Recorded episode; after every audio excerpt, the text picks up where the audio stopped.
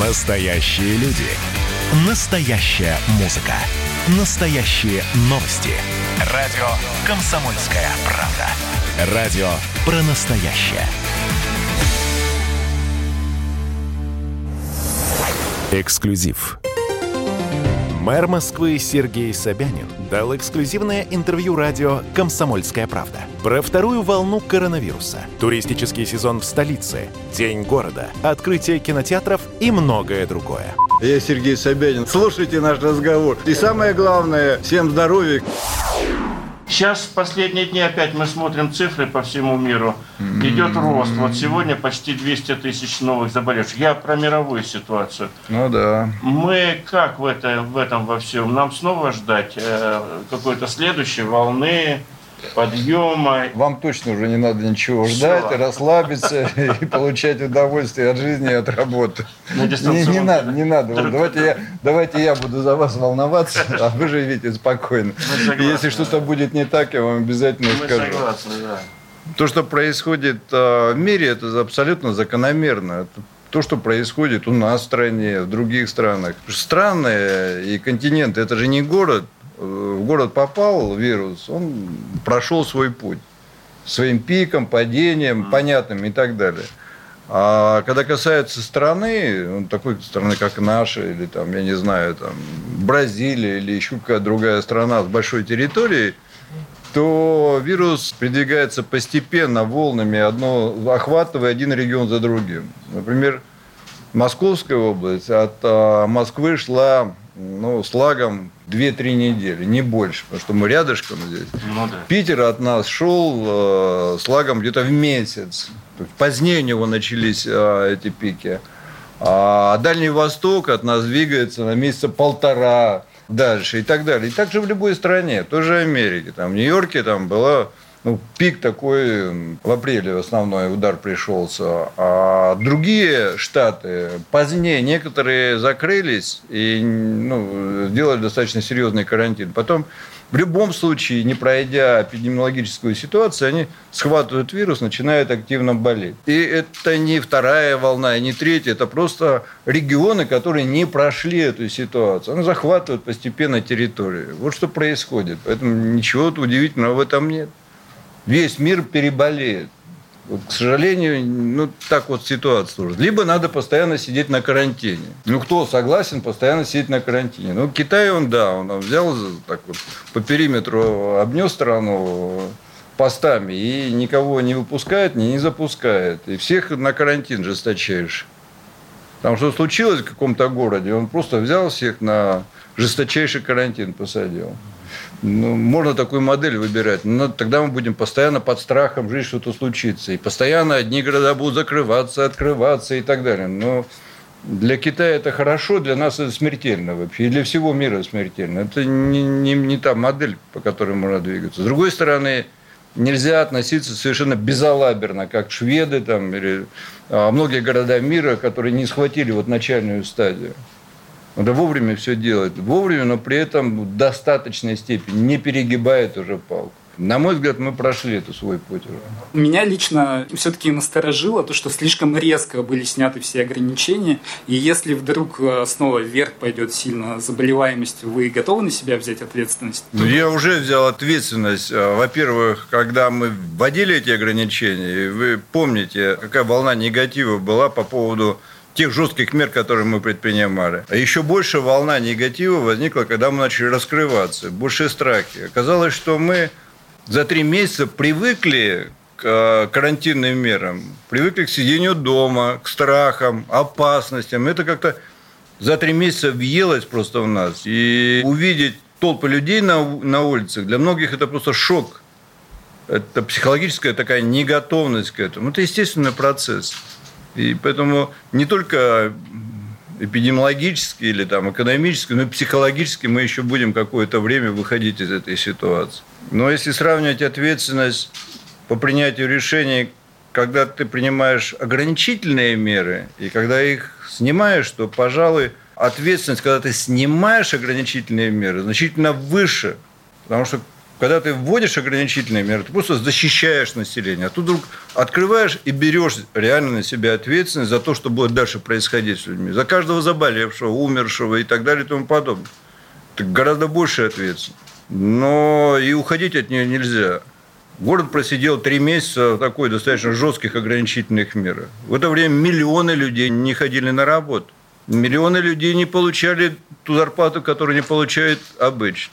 Десятки тысяч компаний чувствовали себя, мягко говоря, некомфортно. Многие просто разорились за это время. И при принятии решения надо учитывать все, не только санитарную ситуацию, не только распространение эпидемии, потому что у нас много различных заболеваний, и БСК, там, болезни сердца, и онкология, и другие заболевания огромные. Но если мы будем постоянно прятаться с тех заболеваний, ну, мы просто себя замуруем вообще. Поэтому надо учитывать экономическую, политическую, психологическую ситуацию в городе. И, конечно, тренды связаны с эпидемией. Но мы видим, мы видим, что мы выходим из эпидемии, я должен взять на себя ответственность, принять решение и сказать, да, мы выходим. Я знаю, что мы выходим, я уверен в этом. И принять решение постепенного снятия мер. Почему-то все решили, что мы разом все сняли. Ну вот, 13 числа, вот понедельник очередные меры, еще через неделю еще. То есть это два месяца, два месяца поэтапно мы выходим. Сняли меры, посмотрели, как идет ситуация, не ухудшается она, не ухудшаются показатели, следующую меру ввели. И так дальше постепенно. Мы двигаемся достаточно трезво и спокойно и разумно, и никаких скачков нет. Другой вопрос, когда мы были в самоизоляции, нам разрешили гулять, это, конечно, произвело такой эффект вау, было несколько даже неожиданно для москвичей вот выйти на улицу, сесть на летние веранды, там, посидеть, пообщаться и так далее. После всего этого это было, конечно, порог такой, через который мы переступили. Но я считаю, что мы сделали абсолютно правильно. Вы же помните, Андрей, меня обвиняли в том, что мы приняли это решение под того, чтобы парад провести. Потом мы приняли решение под того, чтобы голосование за Конституцию провести. Ну, слушайте, прошел парад, Прошло голосование за Конституцию. Ничего плохого не произошло. Мы дальше и дальше выходим из эпидемии.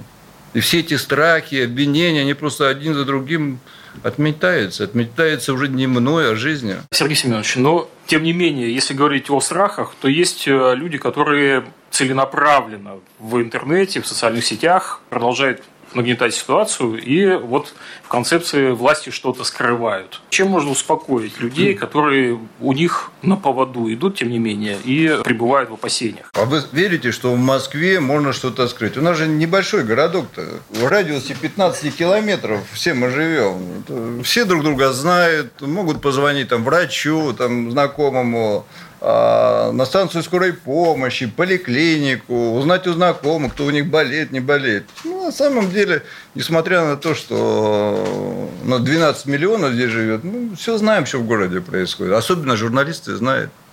Это их профессия, ваша профессия.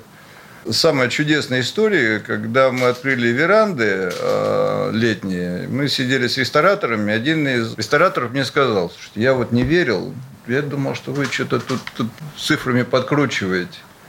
Позвонил знакомому в больницу, врачу, который работает в ковидной больнице. Его спросил, слушайте, там, наверное, что-то власти там мутят, у тебя как там дела? И он говорит, мне ответил, говорит, слушай, ну вообще уже замучились с этими ковидными койками, уже пора выходить, потому что говорит, они пустые, мы без работы сидим.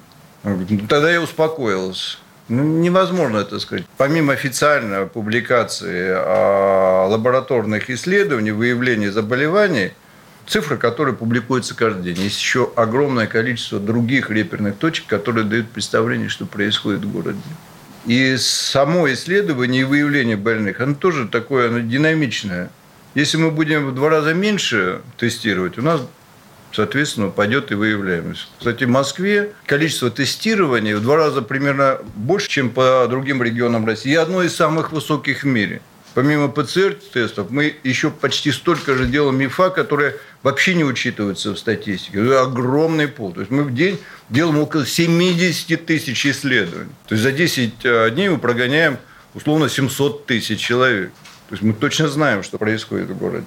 Это первое. А второе, самый большой показатель, самый важный такой показатель при вот данной инфекции – это ковидная пневмония. Мы знаем, сколько пневмонии было предыдущие годы, вся эта линейка есть. В сутки в среднем вот период времени там выявлялось 10-20 а у нас на пике было две с половиной тысячи в день.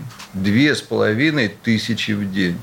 Мы для этого мобилизовали все амбулаторное звено, создав там ковидные центры, КТ-центры, и при первом серьезном подозрении направляли туда потенциально больных людей и смотрели на предмет возникновения пневмонии. Если пневмония возникала, мы 100% его зачисляли в ковидные больные, потому что ну, процент нековидных пневмоний был мизерный. И мы вели уже по технологии как ковидного больного. И с точки зрения изоляции, лечения, профилактики, контроля за его состоянием и так далее. И вот эти ковидные пневмонии каждую неделю у нас на протяжении вот уже там полутора месяцев все меньше и меньше и меньше – на 10, на 15, на 20 процентов и так далее, она постоянно снижается.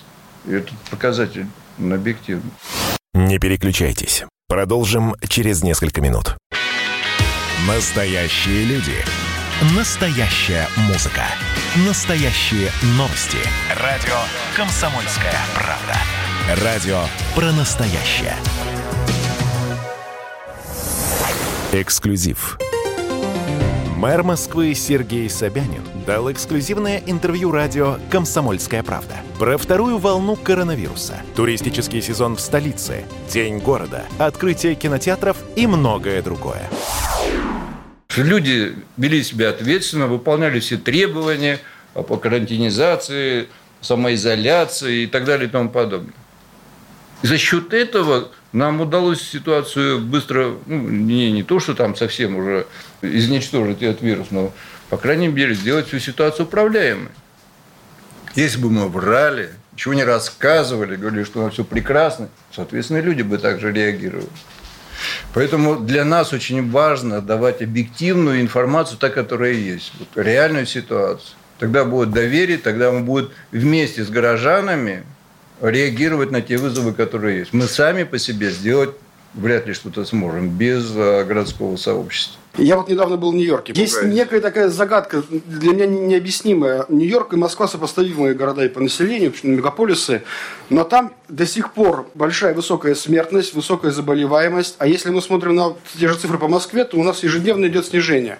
У нас болеют меньше. То есть в чем такая разница? Хотя города, ну, очень сопоставимы. Честно говоря, я, Валерий, не совсем согласен. Мне кажется, у них на сегодняшний день смертность э, даже ниже, чем в Москве. А выявляемость, ну, может быть, не намного, но ниже, чем в Москве. Что там произошло?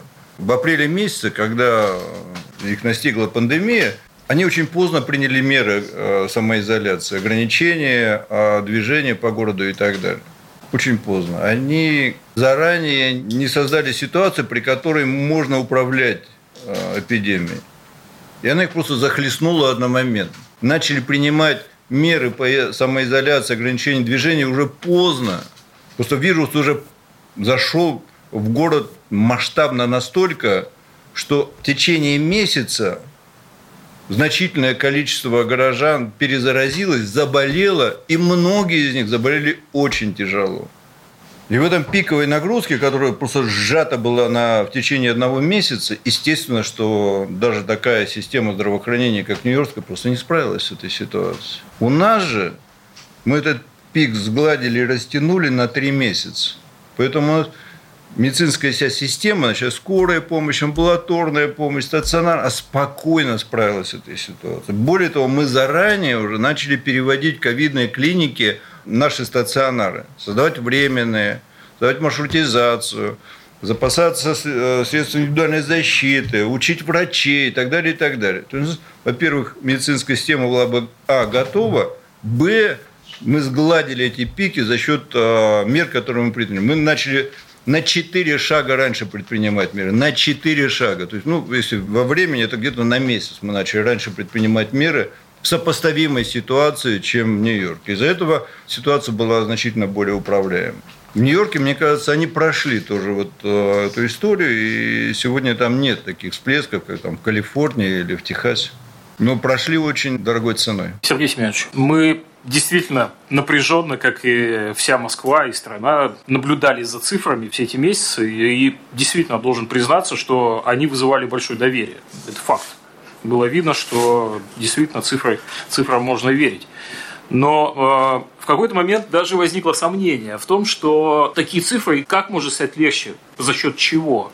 Но в какой-то момент это случилось. Действительно, цифры пошли вниз, каждую неделю ситуация улучшается. Вот вы упомянули о мерах, о шагах, которые на 4 шага вперед вы предпринимаете, но какие это меры? За счет чего снижается? Что, что происходит? Почему действительно стало легче и становится вот легче с каждым днем? И может быть даже может какой-то прогноз есть, когда станет совсем хорошо. Может быть вот этот последний больной, которого проводят, знаете, из больницы аплодисменты. Нам долго придется ждать последнего больного.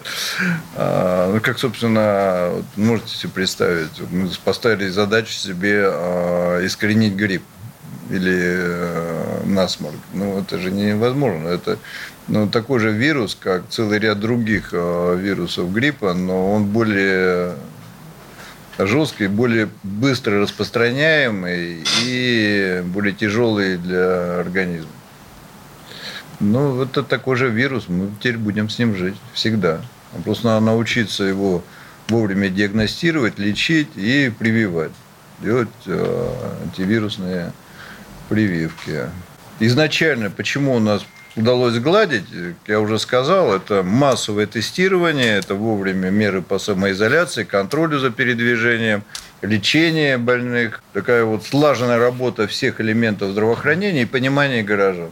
Что происходит сейчас, почему вот так вот стабильно начинает снижение, и почему мы уверены, что никакого такого колоссального всплеска в ближайшее там, время не будет – Хотя, конечно, там могут быть какие-то колебания, чуть меньше, чуть больше. Это вполне возможно при таком раскрытии. Но глобально я верю, что ничего происходить плохого не будет уже.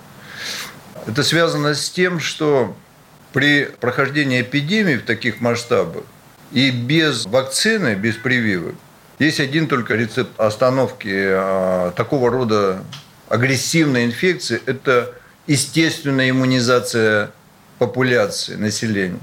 То есть иммунная прослойка, то есть люди, которые встретились с коронавирусом и имеют антитела или э, Т-клеточный иммунитет на уровне рецепторов, которые распознают, что это враг, и с ним надо бороться. Так вот, это вот э, прослойка населения, имеющая такого рода иммунитет, она должна быть большой.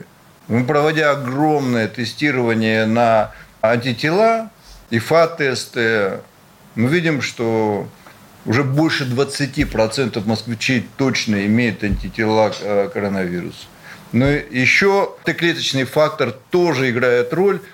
Это вопрос уже ученых, но как версия, это еще два раза постольку. И если допустить такую версию, то это около 60% москвичей имеют специфическую реакцию и знания. Их организм уже знает, что такое коронавирус и может противостоять ему. И таким образом отсекает дальнейшее распространение коронавируса. Другого объяснения это трудно придумать. Когда начинают говорить, что это погода. Ну, в Техасе тоже жарко, наверное. Я как-то один раз был там, где 25 тому назад, в это время, там 45 градусов. Или еще какие-то такие, знаете, э, э, версии не очень логичные. Поэтому я считаю, что мы прошли эту эпидемию, эту волну, население получило иммунную защиту, поэтому мы выходим из нее, уже сегодня уверен.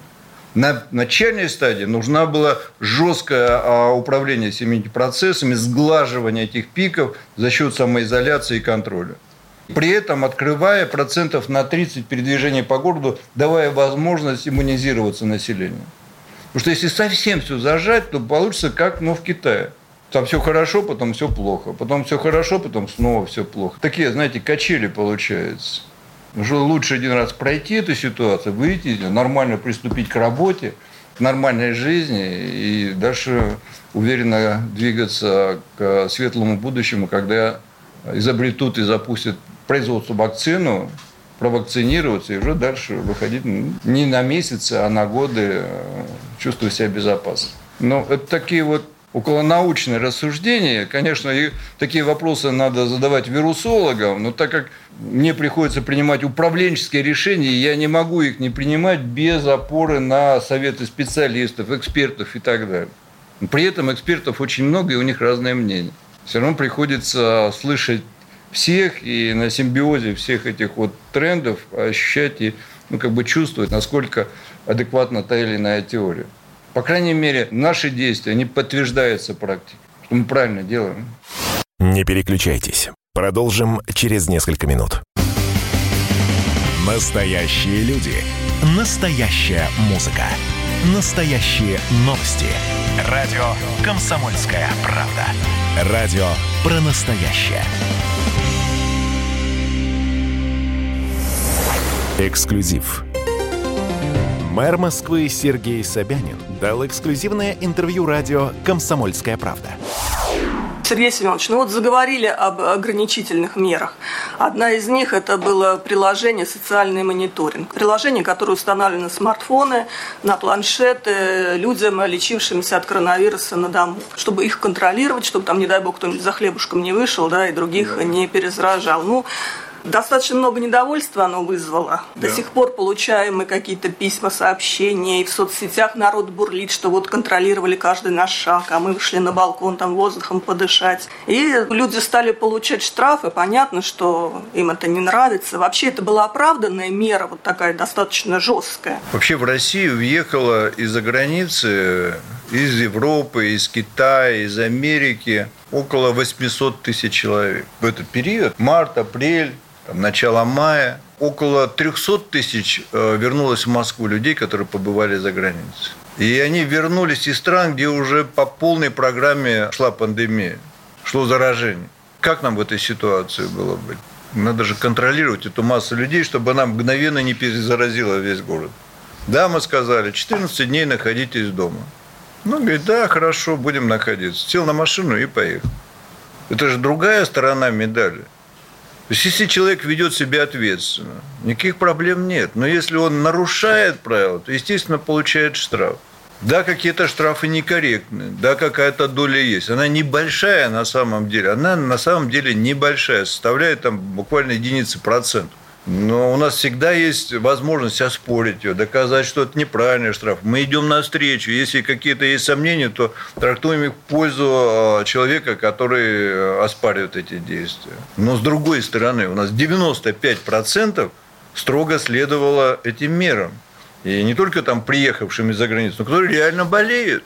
Реально человек получил лабораторное подтверждение. Он болеет, он должен находиться дома. Ну, извините, тогда находись дома и соблюдай. Ты же представляешь опасность для людей. Или твои родственники, которые живут в своей квартире, тоже будьте добры пройти карантинный период. Ведь нет, это вот бесчеловечно, это вот, ну, эти вот всякие ваши пропуска, слежение там через видеокамеры. Хорошо, не нравится, не надо. Вот, пожалуйста, обсерватор, инфекционная больница, пожалуйста. Две недели инфекционной больницы вам заменит социальный мониторинг. Что такое социальный мониторинг? Это несколько селфи в течение дня. Либо инфекционная больница. Пожалуйста, мы же не заставляем, выбирайте. У нас достаточно мест в больнице, мы поместим вас туда. Нет, мы хотим дома находиться. Но если ты хочешь дома находиться, будь добр, тогда выполнять те требования, которые есть. Подписывайтесь, подписываюсь. Или все-таки в больницу? Нет, я дома. Хорошо, подписываю. Я выбираю вариант находиться дома и соблюдать режим. Ну вот и все. Мы же никого насильно не заставляем. Представьте, вот не было бы этого механизма. Вот эти сотни тысяч людей, приехавших из-за границы, находящихся в группе риска, заболевших реально, все бы ходили по улицам, знакомым, магазинам и так далее. Что бы было? Это тоже Нью-Йорк был бы и был.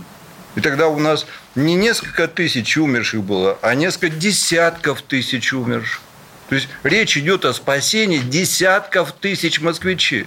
Ну, слушайте, это высокая цена. Она стоит того, чтобы вводить такие жесткие меры. Относительно жесткие. Относительно. Посидел две недели дома, фотографировался. Ну, не самая страшная ситуация. Поэтому это вынужденная мера. Мы их ввели. Причем а, сами а, эти меры, они достаточно были с точки зрения мировой практики а, высокотехнологичны. Практически ни в одной стране мира вот комплекс таких мер информационных. Это электронные пропуска, и наблюдение видеокамер, распознавание лиц, и социальный мониторинг – вот в комплексе такой, такой масштабной работы ни один крупный город мира не проводил. Были аналоги очень серьезные в Сеуле, в Сингапуре, в Гонконге, но вот такого комплекса мер э, практически не было нигде. И это достижение того, что у нас все-таки цифровой город, умный город. У нас городские технологии, которые наработан уже настолько, что позволяет это принять. Ну, с чистого листа этого никогда не сделаешь. Сейчас э, другая проблема возникает. Ну да, какие-то предприятия продолжают работать на удаленке. Понравилось. Но большинство все-таки вернулись в офисы, на предприятия. И э, народ тоже жалуется, что работодатели э, ну, буквально заставляют сдавать тесты на коронавирус. При этом зачастую это платно. Можно сдать бесплатно в поликлинике сейчас тест или как-то ну, организовать массово для Во-первых, я ну, считаю, что работодатели, это же их бизнес, люди приходят создавать им добавленную стоимость, как э, классики писали. Должны позаботиться о том, чтобы тестировать своих работников. Это первое. А второе, у нас уже сегодня в поликлиниках есть свободная запись на сдачу ИФА-тестов. Это, по сути дела, на этом тестировании можно увидеть начальность заболевания, ты в середине заболевания, или ты уже переболел, и у тебя есть антитела. То есть сегодня э, эта э, опция бесплатная. Понятно, что есть еще более простые методы, там, ПЦР-тестов. Мы посмотрели, у нас все-таки меньше стало заболеваний гриппа, ОРВИ, пневмонии. И количество тест-систем сама мощность лаборатории у нас начала высвобождаться постепенно. Поэтому с четверга уже на этой неделе мы ведем запись на ПЦР-тесты в поликлиниках. Тоже свободная запись. Понятно, что она будет электронная там, в течение двух недель, но, по крайней мере, будет доступ. И по мере возможности мы будем увеличивать такие опции. Но вообще работодатели должны сами заботиться о своих работниках. Тем более, что на самом деле, если речь идет о ИФА-тестах, которые берутся на работе, они должны, работодатель, оплатить сам забор крови и доставки в нашей лаборатории. А в нашей лаборатории делают даже бесплатно. То есть, эта услуга, она и без того практически бесплатна. Работодатель должен просто с помощью своей медицинской службы сделать забор крови и доставить эту пробирку в лабораторию. Все, все его затраты когда начались э, уже цифры такие серьезные да, по заболевшим э, коронавирусом, э, вы каждую неделю фактически ездили, открывали дополнительные госпиталя, дополнительные площадки. И по оснащению было видно, что это такие полноценные больницы фактически, то есть они готовые были. Да? И все это быстро создавалось. А что теперь будет с ними? Я так понимаю, что некоторые еще до сих пор пока остаются вот полностью оснащенные в каком-то ожидании, да? Да, не, не некоторые, а все остаются. Это такой наш резервный фонд, потому что как бы мы не были уверены в благополучном исходе событий, страховаться всегда надо. То, что мы создали классные э, такие временные больницы. Это не случайно, потому что мы изучили, а, во-первых, опыт всех стран, посмотрели, как они создавали эти госпиталя временные, изучили лучшую практику, проанализировали около трех десятков крупнейших э, площадок в Москве, где это можно разместить, отобрали буквально несколько, которые подходили переоборудовали их с учетом всех современных технологий, которые были, логистики, маршрутизации, контроля за пациентами, подведение а, медицинских газов, создание там временных лабораторий и так далее, и так далее. Это реально классные больницы получились. Пока значительная часть их будет сохраняться до тех пор, пока мы не получим в массовом варианте вакцину так, чтобы у нас уже была ну, совсем уже твердая уверенность, что не повторится. Мы сейчас большую часть больниц, которые мы зарезервируем, выводим. У нас в пике было где-то 23-25 тысяч коек, сейчас где-то около 8 тысяч. Половина из этих восьми свободна. Остальные мы вывели уже. И они начали оказывать плановую помощь. Чтобы не дергать всю больничную систему. Вдруг, если там вырастет количество заболевших, мы опять, что ли, опять будем из плановой медицины переводить коронавирусную и так далее, это ну, не очень хорошо все. Поэтому мы вот и сохраняем резервный фонд. Конечно, бесконечно там а, держать а, в павильоне на ВДНХ или в торговых центрах мы не собираемся. Какие-то из них будем выводить в ближайшее время, но а основной такой костяк резервный все равно оставим. А может быть, у вас э, какой-то уже есть прогноз ну, по истечении вот этих месяцев? А что нас будет осенью вообще ожидать? А, многие сейчас обсуждают, что, наверное, опять придется на карантин сесть. Почему говорят об осени? Ну, наверное, По разным причинам. Я какие риски сам вижу. Что даже приобретенный иммунитет, который приобрели, скажем, э, в марте-апреле москвичи, к октябрю-ноябрю у многих может, что называется, выветриться. Не у всех, но у части. Некоторые говорят, что он должен держаться год, некоторые говорят полтора, некоторые два. Некоторые ученые говорят, что у какой-то группы населения он совсем кратковременный. То есть какая-то часть людей будет подвержена риску опять заболевания. С одной стороны. С другой стороны, мы видим, что там появляются какие-то новые штаммы этого вируса, более агрессивного, более быстрого и так далее. Так как мы постоянно обмениваемся этим добром со всем миром, и границы мы железный занавес не установим, все равно мы получим и вирусы с любой другой страны очень просто. Поэтому риски возрастают. Тем не менее, я считаю, что у нас все-таки больше шансов избежать этого, чем опять в эту ситуацию попасть. Почему? Потому что сейчас вот даже тот же институт Гамалея прошел клиническое испытание вакцины. Прошел очень хорошо, просто классно. И, на мой взгляд, они уже получили готовую практически вакцину. И я все-таки надеюсь, что в сентябре, в октябре, ноябре нарастающим итогом мы будем больше и больше получать вакцины для прививок. Таким образом, вот как бы восполнять ту проблему, которая есть, связанная со снижением иммунитета населения коронавируса. Ноябрь – это еще и вспышка там, э, сезона гриппов, ОРВИ там, и так далее, пневмонии. Это все как бы накладывает. Понятно, что риски есть. Нужно открыто на них смотреть. Но я надеюсь, что мы все-таки избежим какой-то такой жесткой вспышки. Продолжение интервью с Сергеем Собяниным слушайте в пятницу 17 июля в 6 часов вечера по московскому времени. Эксклюзив. Настоящие люди. Настоящая музыка. Настоящие новости. Радио «Комсомольская правда». Радио про настоящее.